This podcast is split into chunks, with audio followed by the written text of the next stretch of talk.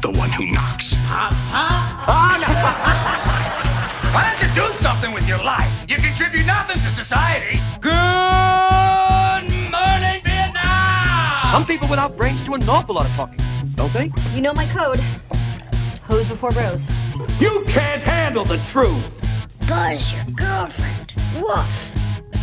Nobody calls me Mad Dog. Especially not some duded up, egg sucking gutter trash.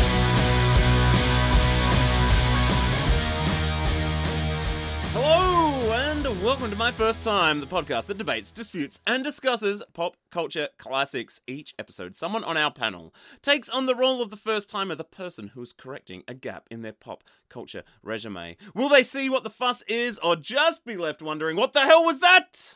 My name is Dan, and I'm joined each and every week by Eden, Hello. Aiden, Catchphrase. and today we are sticking our boots into Romper Stomper, the 1992 Australian classic, and a joint first time experience. I hadn't seen it. Nor had I. Well, let's just leave it there then. Had you wait? Had you seen it? I had not seen it, So no. all, all three of us. All three of us. Oh, no, no, let's quickly talk about. You told me off uh, air that you thought Hmm. you'd seen it. Yeah, I th- I feel like I was thinking just before. Uh, I came into the movie thinking, oh, maybe I've seen this. I'm, I'm I'm sure that I've seen it, but I think I combined Australian movies of the 80s and 90s into one horrific experience.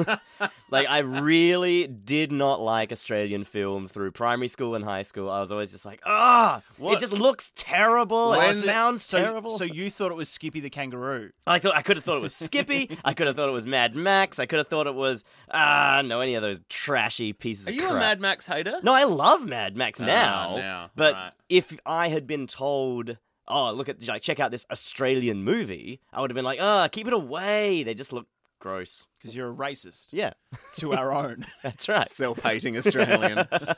What's the number one Australian movie that like makes you cringe to think of? that is a hard question. Uh. Oh. Is it the Nugget starring Dave O'Neill? The Nugget is Oh, no good. man, yeah, these newer, those like sort of new-ish Australian movies. I got one for you in a similar vein. I Or can't it- remember the exact name, but Takeaway. I was just that was my next Oh. one, which also stars Dave O'Neill. which I think he wrote them both, or ah. possibly. I know. I just feel like there was an era where Australian movies were atrocious. Yeah, I think yeah, um, yeah. well, I'm sure we'll discuss more about Yeah. Australian cinema. Aiden, any reason for you to miss this one? It's probably too violent for me. Like I steer away from something that's rated R purely for violence. Like that's just too much. I can't handle that much. It's and, and that's just me knowing my limit of like beyond MA. I know that I need to look away from a fair bit of the film. I'm I'm just I'm not that minded. Did you have an awareness of the film though? Like, I'd heard of it, um, and I knew about the TV series that was launched like a year or two ago, and so that was like, oh, that's based on that old film that Russell Crowe was in that I am not brave enough to watch. I remember seeing the poster for it as a kid everywhere. Like, really? You're talking about like the shirt off with the white um, yeah. suspenders and the white skinhead. Russell Crowe, Yeah. shirtless, suspenders. That image was everywhere. Yeah. Yeah, it was a massive video store poster thing for me Oh, that I'm wow. sure like outlived the movie's time in the sun. You know, like it would have been one that you know the video store clerk would have thought was cool, so kept up for like five years. Um, so yeah, but I, I just think yeah, by the time I was watching sort of more violent stuff, maybe it just wasn't at the top of the list. You know, you hmm. sort of go with those international classics like Clockwork Orange and Yeah. stuff first, maybe. Well, when when I was like, oh, okay, Romper Stomper, and it came on, initially I was like, man, man, is this gonna be like a dance movie or something? like, after I realized I don't know what this movie is, I I don't know. Do you, you Romper know, Stomper sounds like it could be a dance movie. you know, you know that's a term for skinheads, don't you? I did not Right. Yeah, so that, no, that's a know. term for skinheads based because on I'm not a You thought it was skinhead. a I mean, Channing Tatum film Yeah. from 2001. Step Up or something. yeah, yeah, Romper Stomper. They're going on a romp. It's funny how sometimes I get portrayed as the dumb one on this podcast. but I think, I think I, I will gladly not know a term for skinheads. I think uh I think that you know, is he says with his bald head. Yeah, that's a very good point. All right. Well, maybe like the three of us, you have avoided it, or just it's never quite made its way uh, to a TV screen in front of you. In which case, uh, we'll give you a little bit of a rundown now before we further pick apart the movie.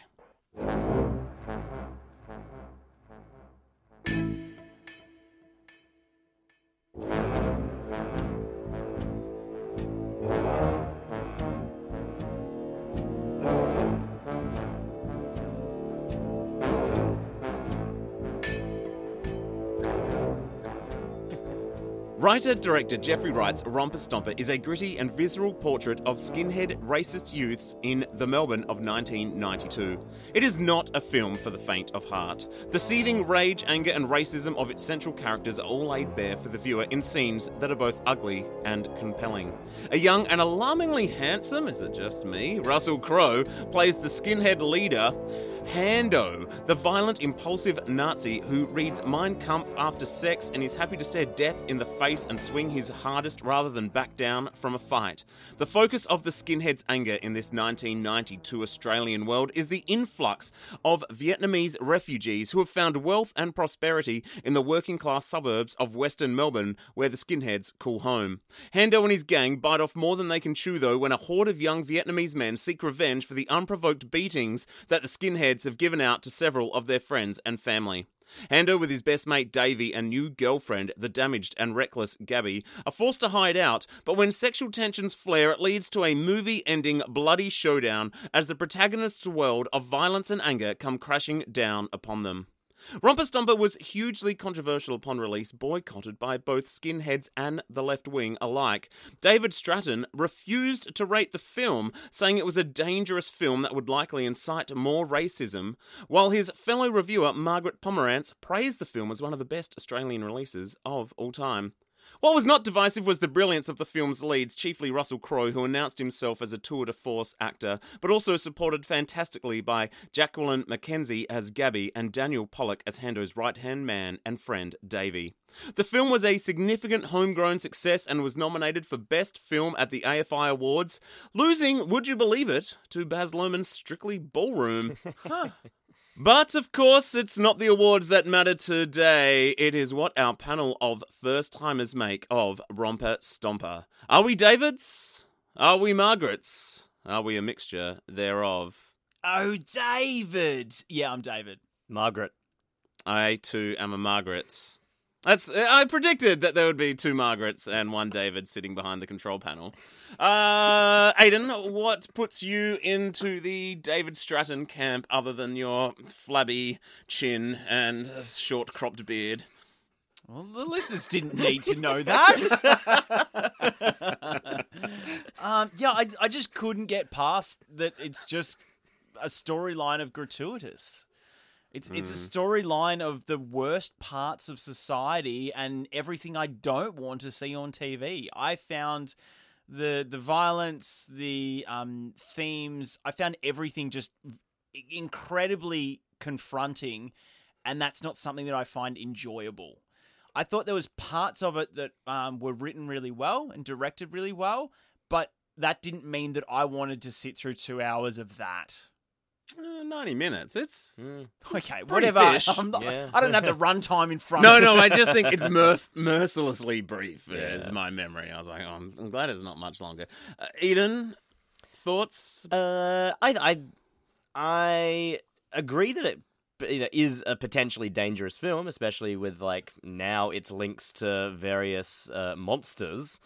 Um, but at the same time, I don't think we should censor a film Oh, for that. Yeah, Look, look, I just had to be compared to David or Margaret. I'm not saying I am David and, and we shouldn't rate it and all that sort of stuff. And I'm walking out of the studio. I'm purely just saying I didn't enjoy it. You're Yeah. more David aligned Yeah. than Margaret Yeah. aligned. Yeah. and and, and also I think it's a, a fantastic movie. I think like it uh, it it is horrific, absolutely horrific.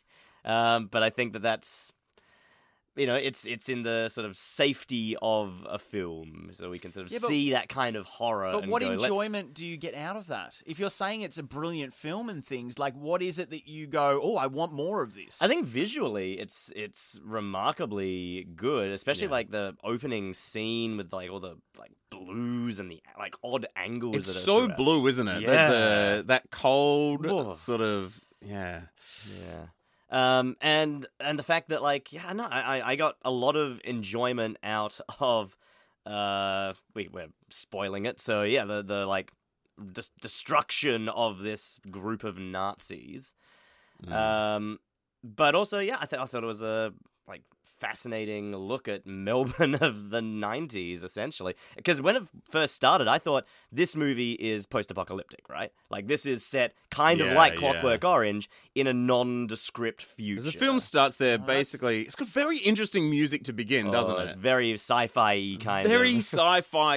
It's it later get, does a lot of like oi sort of Oh. like 1980s skinhead punk. because I, I completely t- did not get that at all. I straight away went, "Oh yeah, that's Melbourne." Like it looked so much like Melbourne. It was so familiar to me that I, I straight away was put in that scenario and that scene. The opening reminded me a little bit of the Warriors, just with Oh, that yeah. music playing Yeah, and, and the that. feel of the the title, the, the the electric sort of blue looking titles coming up, and I was like, oh, this is this is not what I was expecting Yeah. from It- the get go. It, but it gave me a real Clockwork Orange vibe. That first scene. Oh, yeah. That's sort of just like ultra violence in a, basically a underground area, like sort of closed off area. Um, It is hard. Those scenes are hard to watch. So it's the basically the first scene of the film is Hando and his skinheads confront, I think, three Vietnamese teenagers moving through a tunnel. One of whom is a girl. So there's extremely sort of, you know, it's, they're very violent towards her. It's very hard to watch. In fact, I thought, I thought, I thought all of the violence was pretty gut wrenching. To be honest, Yeah. like it was Yeah. very realistic. And we're not talking like choreographing Mm. or like it was just yeah, it was all gut wrenching. You could hear all the sounds and I was like, ooh, but yeah, it was compelling. I thought, yeah, and yeah, I can see like David's point about um, it potentially inciting you know people to racism, but at the same time, those sort of people are going to find their sources everywhere Yeah. to be racist. And I thought, in no way did it present these people as living the sort of life or existence that you should aspire to. It it wasn't glorifying them or their crappy No. lives. I know it wasn't based on a true story in any way, but was there a scene of that around the time? Like, was that something that he was writing from a perspective of, of witnessing something Yeah, along that those lines? that interest, interests me, uh, especially going into the movie and feeling initially like, oh, this must be in a future of some kind, depicting how bad it can be. The fact that it was set in 1992 and had uh, all of these horrible things happening, it's like, whoa, okay, well, yeah, is is is this something that is this the way that he saw Melbourne? Is this the way? Yeah, because I don't remember racism being that bad, but we're also roughly the same age, and we would have been like six or seven when Yeah, this film came out, so we were probably a bit protected from that. Yeah. I watched the David and Margaret movie review of it. I found that online and it's really interesting. And he clearly talks about like we're in a, you know, there's a resurgence of racism right now. And so, you know, obviously for people that were adults at the time, you know, that racist attitude was in the, you know, the zeitgeist is, was in the mind's eye of people. Okay. It was actually, though, based on a Melbourne skinhead. It doesn't mention that in the film, uh, but you can just see on Wikipedia. It was, yeah, based off a Melbourne neo Nazi skinhead called Dane Sweetman, who uh, Geoffrey Wright, he was awaiting uh, a life sentence for murder. Oh, no, he was serving a life sentence for murder, sorry. And yeah, the, the writer director, Geoffrey Wright, wrote to him. They couldn't arrange an interview, but they corresponded a bunch. And there's a scene where um, Hando and the guys they basically kick two sort of hippie homosexuals out of their squat and take it from them. Yep. And I don't know if you remember, he ri- he raises up an axe at some point and he says, you know, get out of here or I'll chop your legs off. Yep. Apparently, that was a nod to this Sweetman who did indeed chop the legs off his victims. So it, yeah, it was based on a lot of you know real conversation and mm. correspondence that the director had. Yeah, okay. Wow. I thought Russell Crowe was incredible. This could be my favorite Crowe film. Oh, I think it is for me now. Am I am I certainly the most effective Russell Crowe performance? Yeah. I was blown away. Yeah. I'm more of a neighbours guy myself.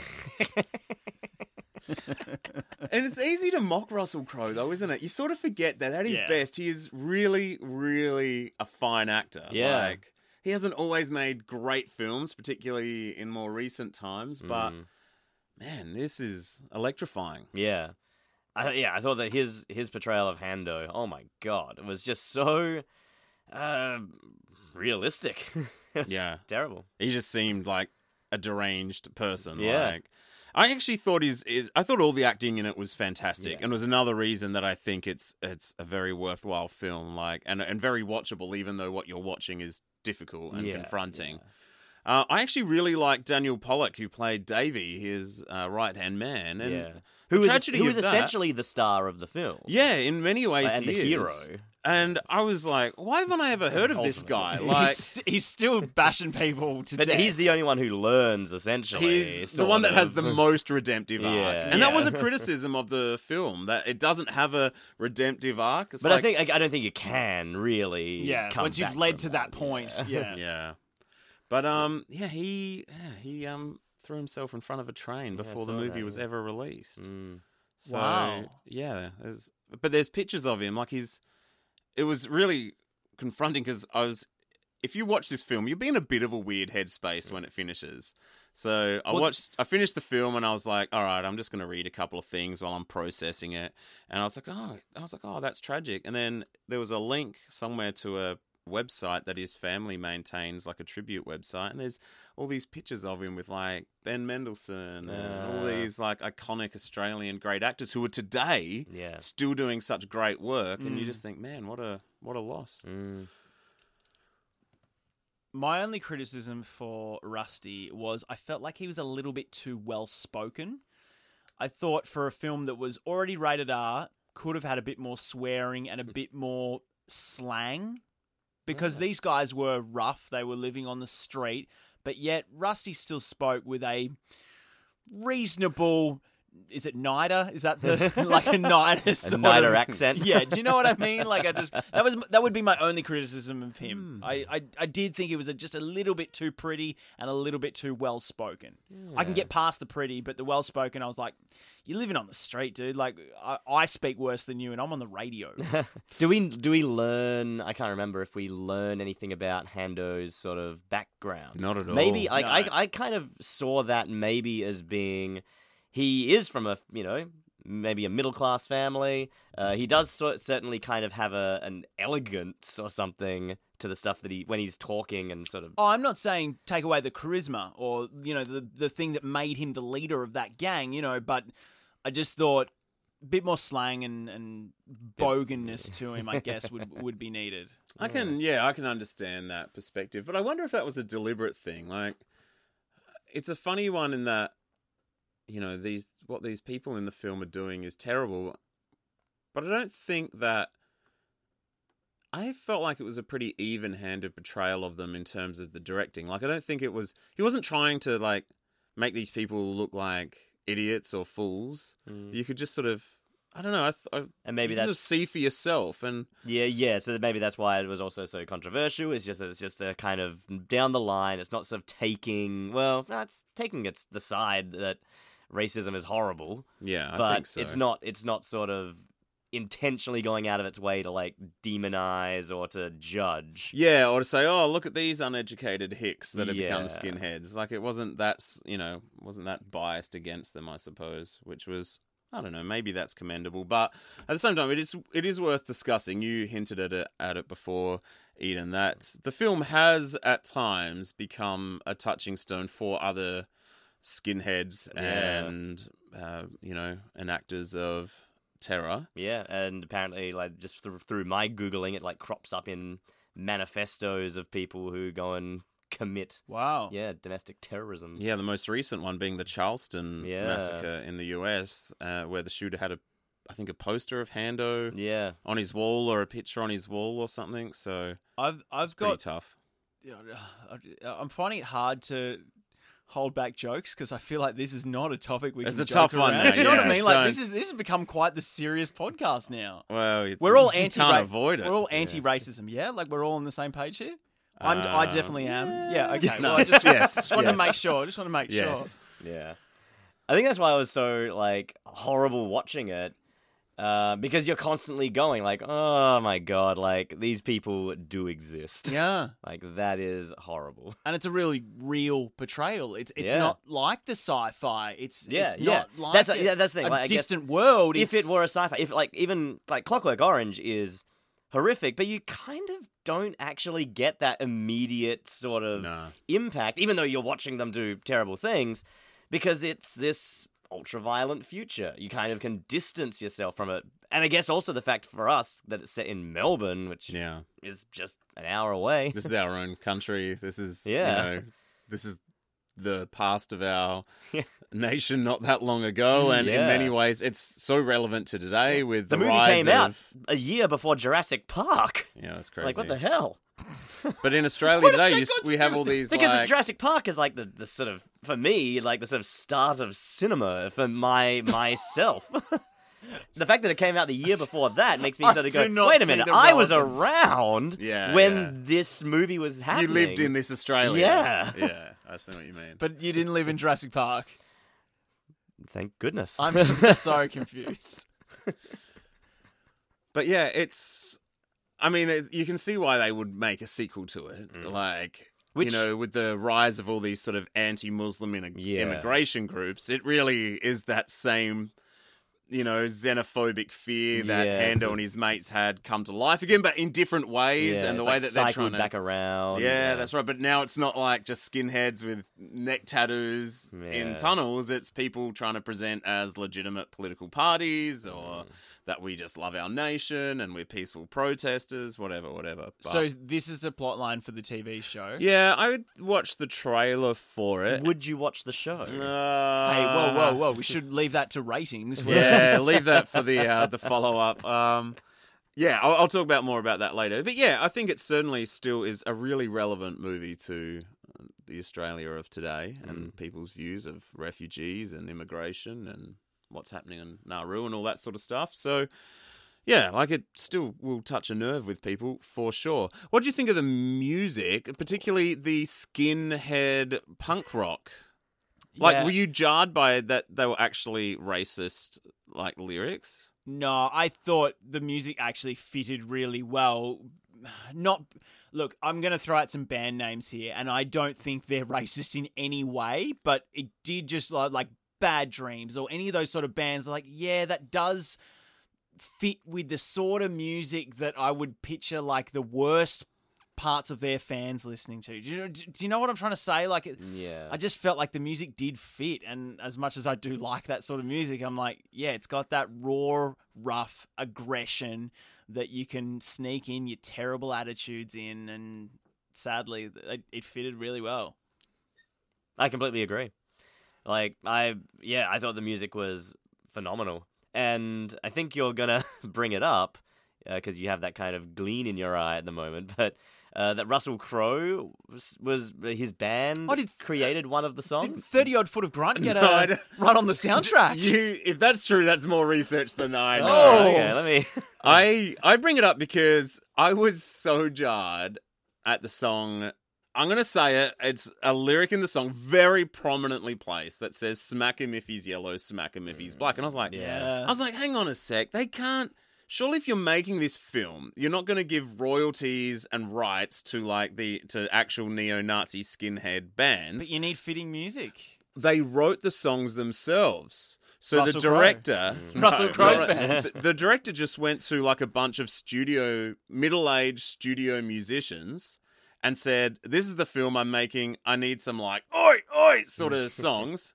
Uh, you know, they wrote some racist lyrics. They made some songs. Apparently, it was really hard to get the energy right. So the director Geoffrey Wright walks in there when they're recording, get gives them all like a bottle of scotch. They get smashed and record the soundtrack.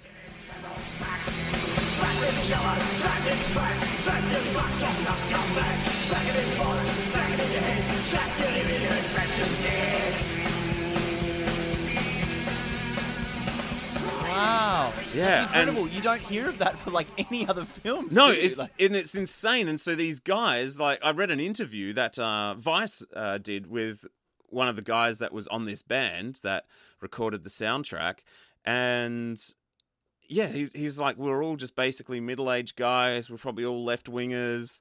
Like, this is music is not what you know we believe by any stretch. We just made it for the film and whatever, but the music has it's one of those awkward tension things as well like where you see hando being adopted still today as a sort of a figurehead for some people the music has been covered by a bunch of oh. like racist bands it's like racist like redneck sort of skinhead music labels like have been like well, that's ripping what- it That's and- why I said before. I'm like, I could see this music existing. It does sound like a lot of bands these days, just not the same lyrical content.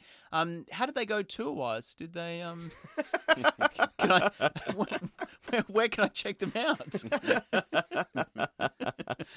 i really like the sound of the songs though like I knew you would. I was like, I really like this music, but the lyrical content is awful. You could just never listen to this. Yeah. And then I read about them selling the soundtrack. I'm like, who's buying this Yeah. soundtrack? You can't Well, listen to this. I think this. we know who's buying the soundtrack. Well, yeah, that's You don't chuck that one problematic. in your iTunes library and then put it on shuffle, and all of a sudden Yeah. it comes on at a dinner party.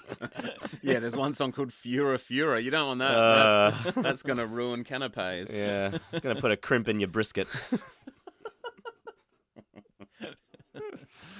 Uh, let's uh let's sort of finish off our discussion of the movie. I think you have to talk about the ending of the film. So Yeah. basically, it boils down to the rest of the gang has been arrested, and Russell Crowe, Davey, and and the girlfriend uh, Gabby are, are are are on the on the lam, basically driving down the Great Ocean Road.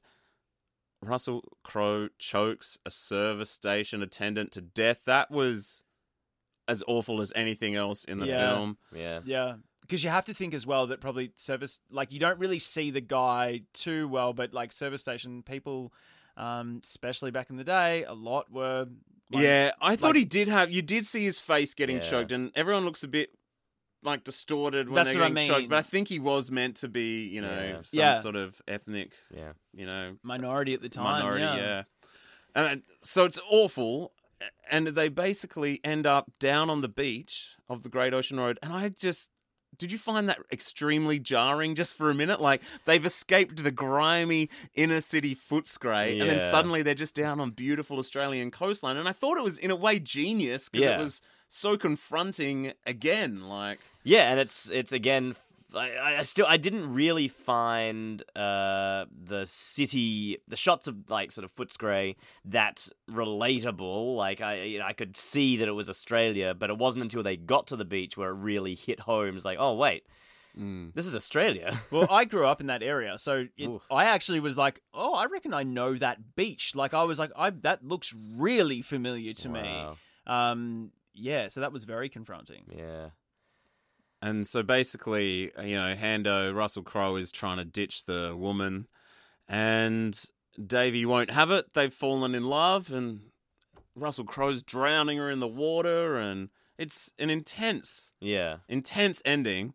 And then a busload of Asian tourists turn up, and it's it's kind of genius. Like David Stratton didn't like the busload of tourists turning up. Really? He thought that was a joke. He thought that was a payout of the Asian stereotype. I don't know if I see it that way. I was like, no, that's I can see how he would, uh, how it could be seen. yeah, I way, can see definitely. the yeah, I can see the point. But you know, it's also fairly accurate. Like, Yeah. if you go down the Great Ocean Road, you're going to see busloads of Asian tourists. That's that happens, and I thought it was kind of fitting that the people that are above them. above them looking down on them were the people that these guys look down upon. Like, I thought Yeah. there was a nice bit of symbolism there.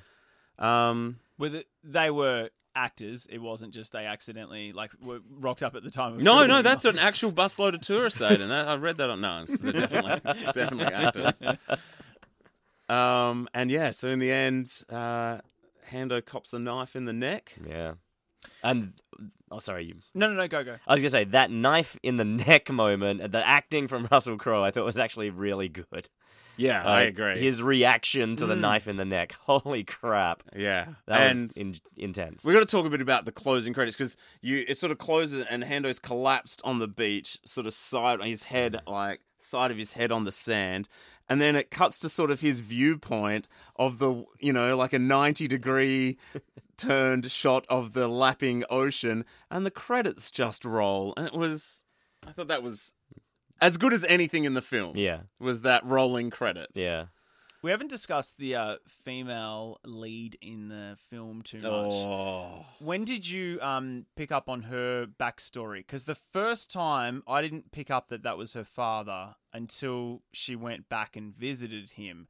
I was like, this makes no sense. And I literally put it in my phone. I was like, the, her backstory was not explained enough for me. I don't understand what's going on. Let's just fill it in for the listener. So the first time you meet this girl, like this rich guy turns up, he's got some sort of muscle crony with him, and there's some junkie. They're in a nice house, but some junkie boyfriend of hers has got high and is being violent, and the the crony beats him up. And this guy looks like he's coming in to rescue her, and you think, oh yeah, and then he like immediately like just tries to like molest her, Mm. and you're like, oh, this is weird. Yeah. But I was like you, I was like, oh, it must be some creepy boyfriend Yeah. or I took, something. I took it as like a pimp.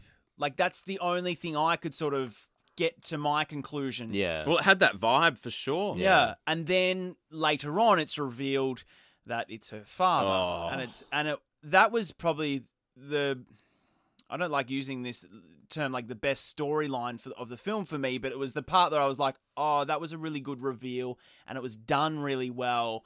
And uh yeah, it, like it was disgusting, but also I was like I can see her as a rounded character and see how she's come to live in this world. And he's this rich advertising executive, Yeah. and it it was deeply uncomfortable Yeah. watching. But I agree. Yeah. The uh, scene where they're finally like in his house and like trashing it and everything is kind of, I don't know, good. Well, he I don't want to say it, good. right? Yeah, exactly. He deserves it. You're like, But at the same time, it's hard to say that anything is good. yeah, yeah. But Yeah, at- at yeah. least Yeah. they're channeling their rage onto somebody who is a scumbag. yeah, like- yeah, exactly. yeah. Yeah, it actually reminded me a little bit of um the first Batman film. You know when Joker comes through and he's spray painting all the city Yes. and Yeah, that sort of yeah. Yes, vibe. in the art gallery. yeah, I don't know why, but at the time I was like, I think they were probably released roughly the same Yeah, time as well. Like, vibe. and I was like, oh, this seems to be some. I don't know. It reminded me a bit of it in a light-hearted-ish way. In a, of- I I guess, yeah. Yeah, and again, that that scene reminded me of Clockwork Orange, where they like go to the old man's house. Like there, there were just so many parallels. I thought. I think clearly the author has taken a fair chunk of inspiration from Clockwork Yeah, Orange, yeah. but I don't think in a totally derivative. Oh no, definitely not. No. No.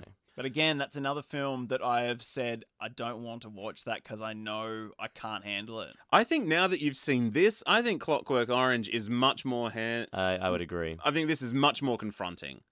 You'll be like, ugh, Clockwork Orange. Yeah. Like this to me is so much more in your face, so much more gritty. Yeah. Yeah, nah, I'm good, thanks. Until we do it for the podcast. All right, let's get to the scores.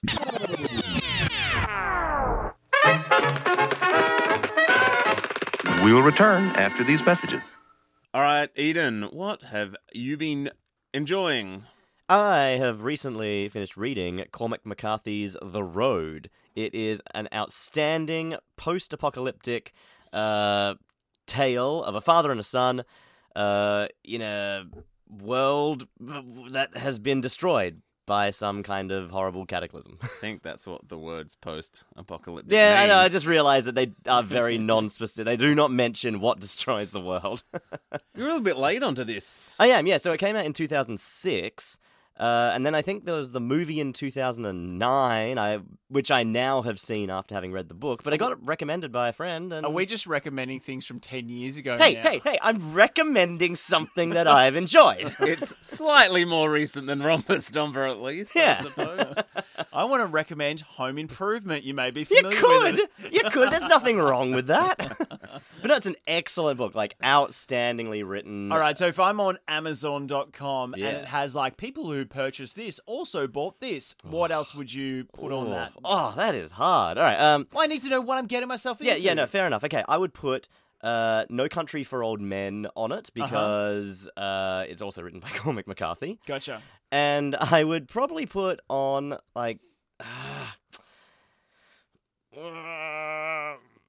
what's that? What's that movie that uh, that Viggo Mortensen did? Sorry, do you need to go to the toilet? Oh, Do you need to that go oh, Yeah, that no, no, no, movie. yeah. The one, the one where he's living in the woods with his family. Captain Fantastic. Captain Fantastic. It's kind of a bit Captain Fantastic-y, but a bit sadder. A bit more post-apocalyptic. yeah, yeah, yeah. Okay. it Sounds like you need to go to the toilet for a second. I do.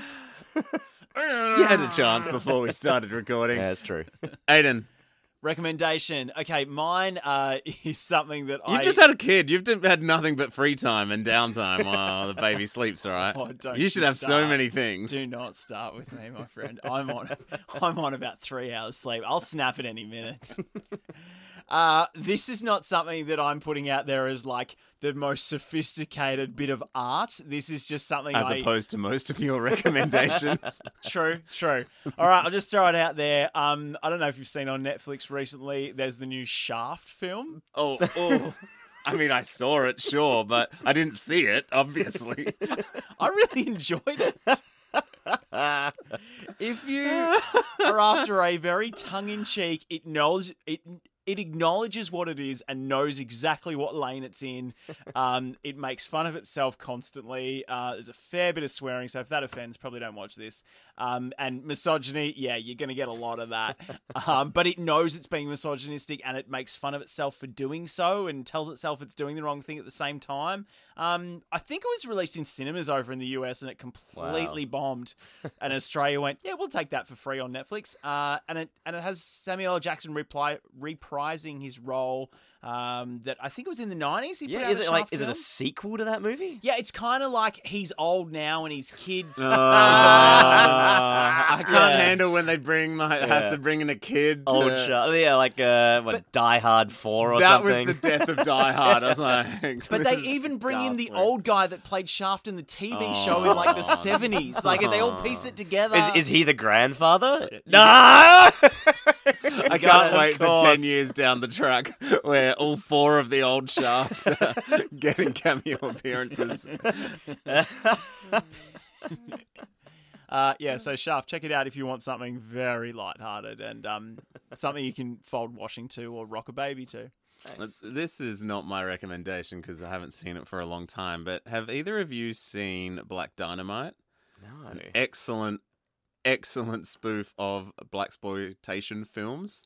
Uh, it is so good. It's the funniest thing uh, ever. You've got to see it, Aiden. You would really enjoy it. Right. Um, my recommendation is a musical one. I am recommending uh, an artist.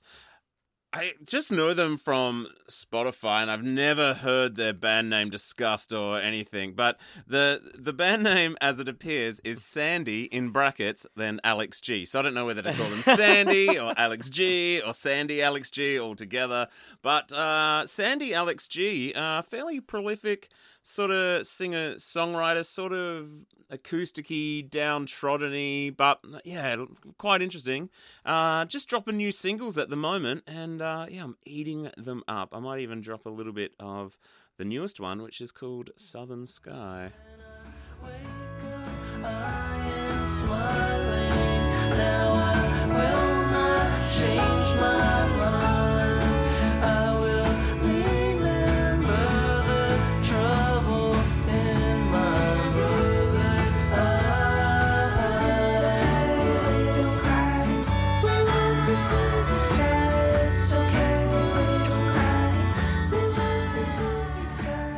And we're back, and nobody pretend that we actually heard that in the studio. Mm, that was Wow, interesting. yeah, to nice. listen to. It's got Uh, we're done. Let's go back to Romper Stomper. So musical.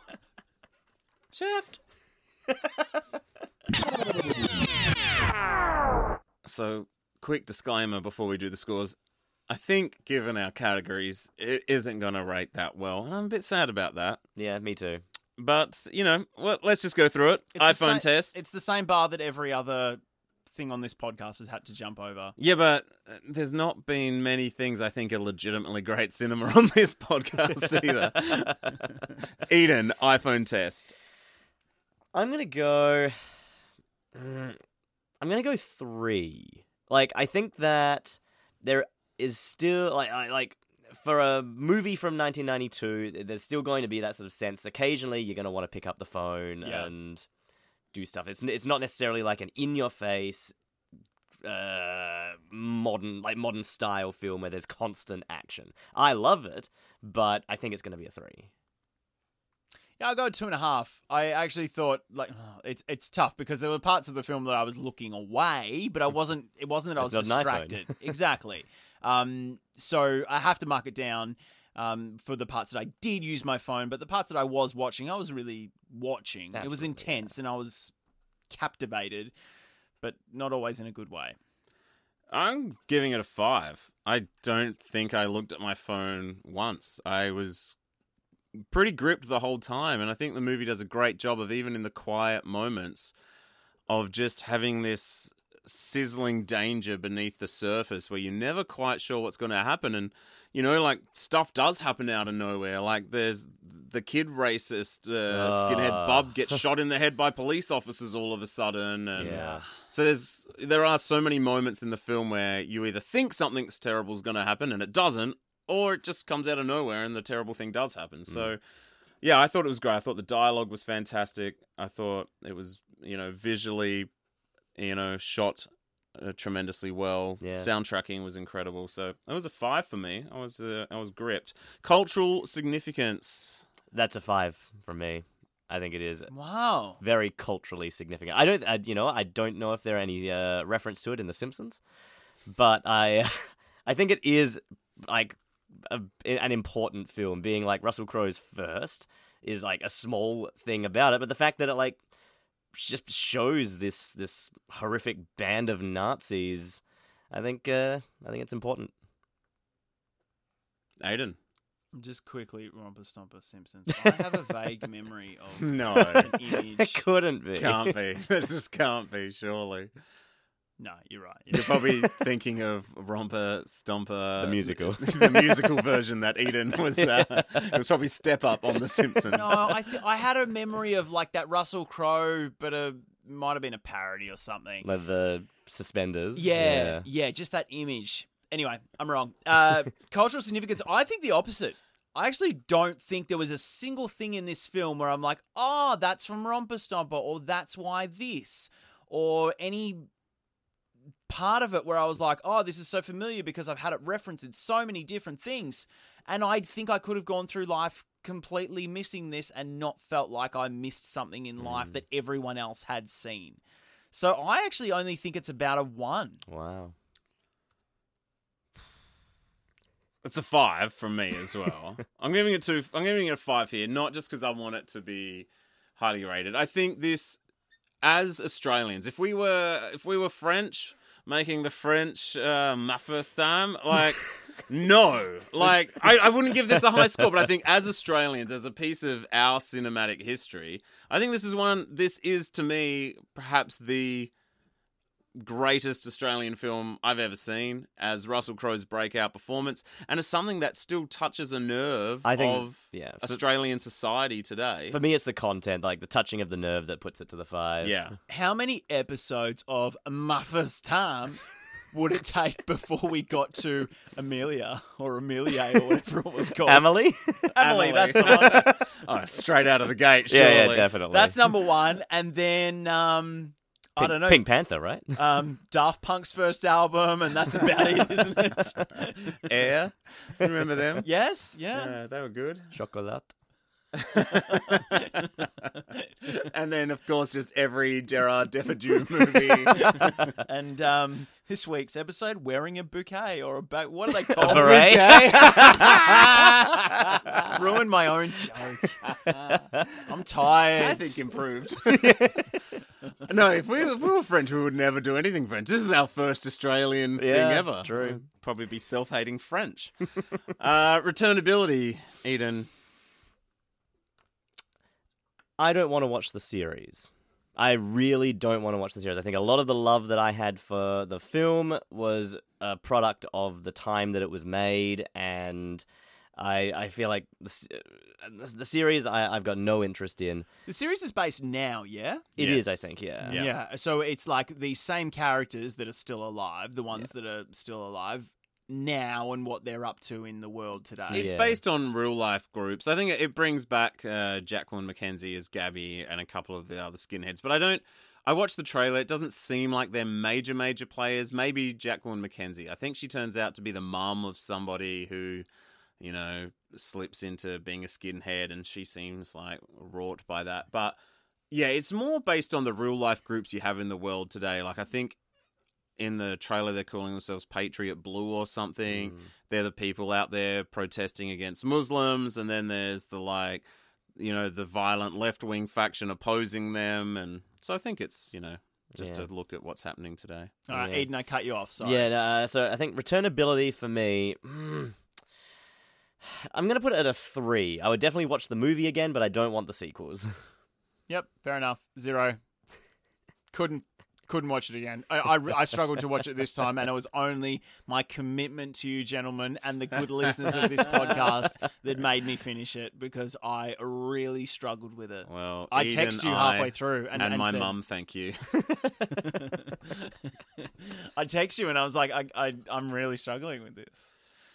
Yeah, I'm gonna give it a two and a half because I did watch the trailer for the new one. Uh, it didn't look compelling, uh, so I'm not gonna watch that. And I do want to watch this again at some point, but not for a while. Mm. And I don't think I'd be sitting down to watch it every year. Like, oh no, it's not a Christmas movie. It's not a. Friday night popcorn film, is it? uh, well, speaking of Friday night popcorn films, partner friendliness, Eden. Uh, mm, there's got to be a one. I think there is. pot- I'm not going zero.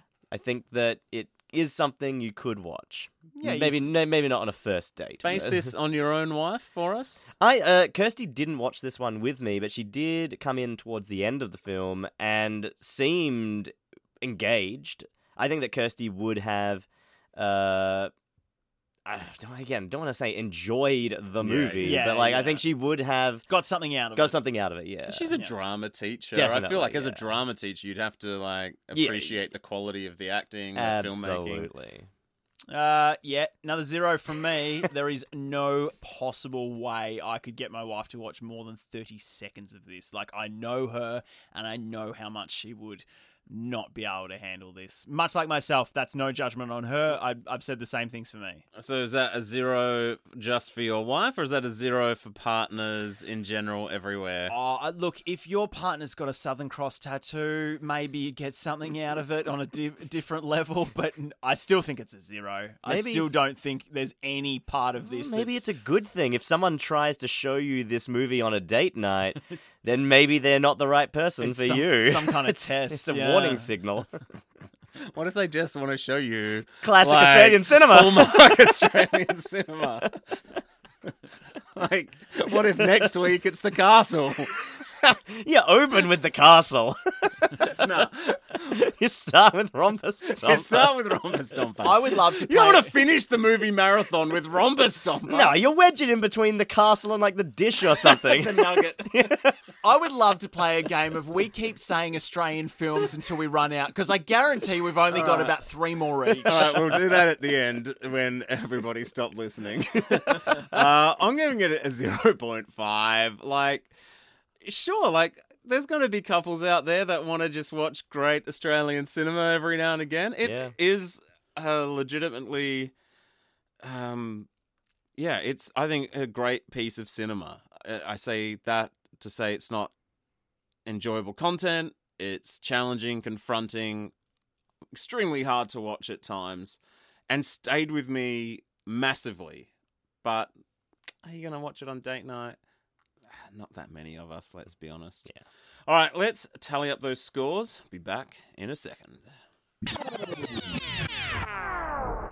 After these messages, we'll be right back. All right, here we go. This is the Australian movie uh, sound off where you just have to say the title of the Australian movie, and you've only got a couple of seconds, or you will be eliminated. Last man standing. Mad Max. The dish. Mad Max 2. Mad Max 3 Beyond Thunderdome. The castle. Mad Max Fury Road. the Nugget. Are we classing like Moulin Rouge? Yeah. Okay, let's go with that then. Australia. Strictly Ballroom. Uh, uh, Priscilla, Queen of the Desert. Crocodile Dundee. Crocodile Dundee 2. Crackerjack. Bad eggs. Oh, damn it, that was my next one. Uh, the Removalists. Exists. Uh, we said takeaway? I don't know. Take away. Yeah, sure. Take away. Uh, the Road to Nhill. Uh, Red Dog. Good one. Um, Yeah. Top End Wedding. Kenny. Oh, damn it! oh, damn it! No! Eden's out. right, you and me. Okay, uh, Blinky Bill. Happy feet. Storm Boy. Storm Boy, the original. Oh, no, that's what I said. That's said. two, two Yeah, yeah, films. yeah. I, I meant the original. I'll allow it. Back to you. Okay. Um. Uh. Oh, that AFL one that came out last year. Gotta name Um, it. Yeah. Yeah. it- Three. it's called. Oh! hey! Hey! Well done, Dan. What was it called? Does anyone I got remember? no I idea. have no idea what you're talking about. Oh well. You're talking about Adam Goodes docu Adam Goodes' No, no, no. It documentary. was, uh, it was one about um country football clubs and and refugees moving to their area, and they were trying to incorporate them into Ah. society more. And they, the local head of the coach of the footy t- club was like, "If we get him in the footy team, everyone will like him more." Sort of thing, something like that. Yeah. I, I didn't see it. Whatever. I don't want to be like too gloaty, but I still had shine up my sleeve. Ah, Shine, of course. Classic. All right, the scores are in. It is a middle of the pack score. The same score as Jaws. Wow. Yeah, That's impressive. that's impressive. I mean, that puts it in you know reasonable company, Yeah. Uh, above Blade Runner. Well, that's fair enough. That's No, o- no, it's obviously not, no, fair. it's not, it's not fair at all. I think this is a better film than Blade Runner. I think that's inarguable. Uh, hmm, that's, I got more out of it. It's, ooh. Ah, that's really conflicting in my brain there. Because you want to be on Team Romper Stomper on one. oh, yeah, definitely. But uh, Blade Runner's so good. Yeah. Uh, let's keep going through the scores. I just feel like it's it's like it's the zero mark. Like it's, it's just like the middle. Like like Uh, like if it's above Blade Runner, it did okay. If it's a below Blade Runner, yeah, it's a bad film. Like, Yeah, so that's- it's in the good. yeah. In the my first time continuum that's split directly good and bad with Blade Runner. I would like to see this continuum visualized in some way, please. Oh, when I get some free time over the next few days, I might do that for you. Uh, but so yeah, a, a, a fine score, certainly hampered by its unpartner friendliness. uh, next time for you out there in uh, my first time podcast land, we don't have a poll coming up uh, on our Instagram. We have chosen instead. To do something uh, that Eden and Aiden We're not doing have this. never done before. Well, I we don't- are. I don't want to. Oh, but you have to. It's gr- like I feel gross just thinking about it in my mouth. Like I'm like, oh, the saliva's all disappeared. Ugh. The fact that you hate it means we're going to get record download numbers. Our, our listeners are going to be so excited for your displeasure. We're going to just go and drink coffee. How nice does that sound? no, It's I'm nervous, but sure. no. So, just quickly, neither of you have ever, ever drunk coffee. I've never had a cup of coffee in my entire life. I'm a man child. I've never grown up. Of course, I haven't had coffee. It Do you like hot stinks. chocolate? No. Oh, you don't like hot chocolate? No, I don't like hot liquids. Milo? Any hot liquids. What about Can I say what you said off air when we were talking about this? You're like, why would you drink coffee? It's brown. Who would, who would, who would, who would eat or drink a brown thing? that? That makes me sound racist. Come on. I just meant it like it looks like poo water. Yuck. Is that why Um, you don't like hot chocolate? No, I don't like hot liquids. There's something about hot liquids like soup or Milo. Or, I was like, I don't like the idea of something hot. Why not going- just like yeah. Milo in milk? Oh, it's delicious. I like cold it milk. cold. I like it cold. Yeah. That's brown. Yeah. It's it's chocolatey brown. It's not a dirty brown. Coffee and it smells bad. I'm so excited for this. We're going to be putting some coffee into you two boys and seeing what the results are. Mm, yay. Join us next time. Thanks for listening.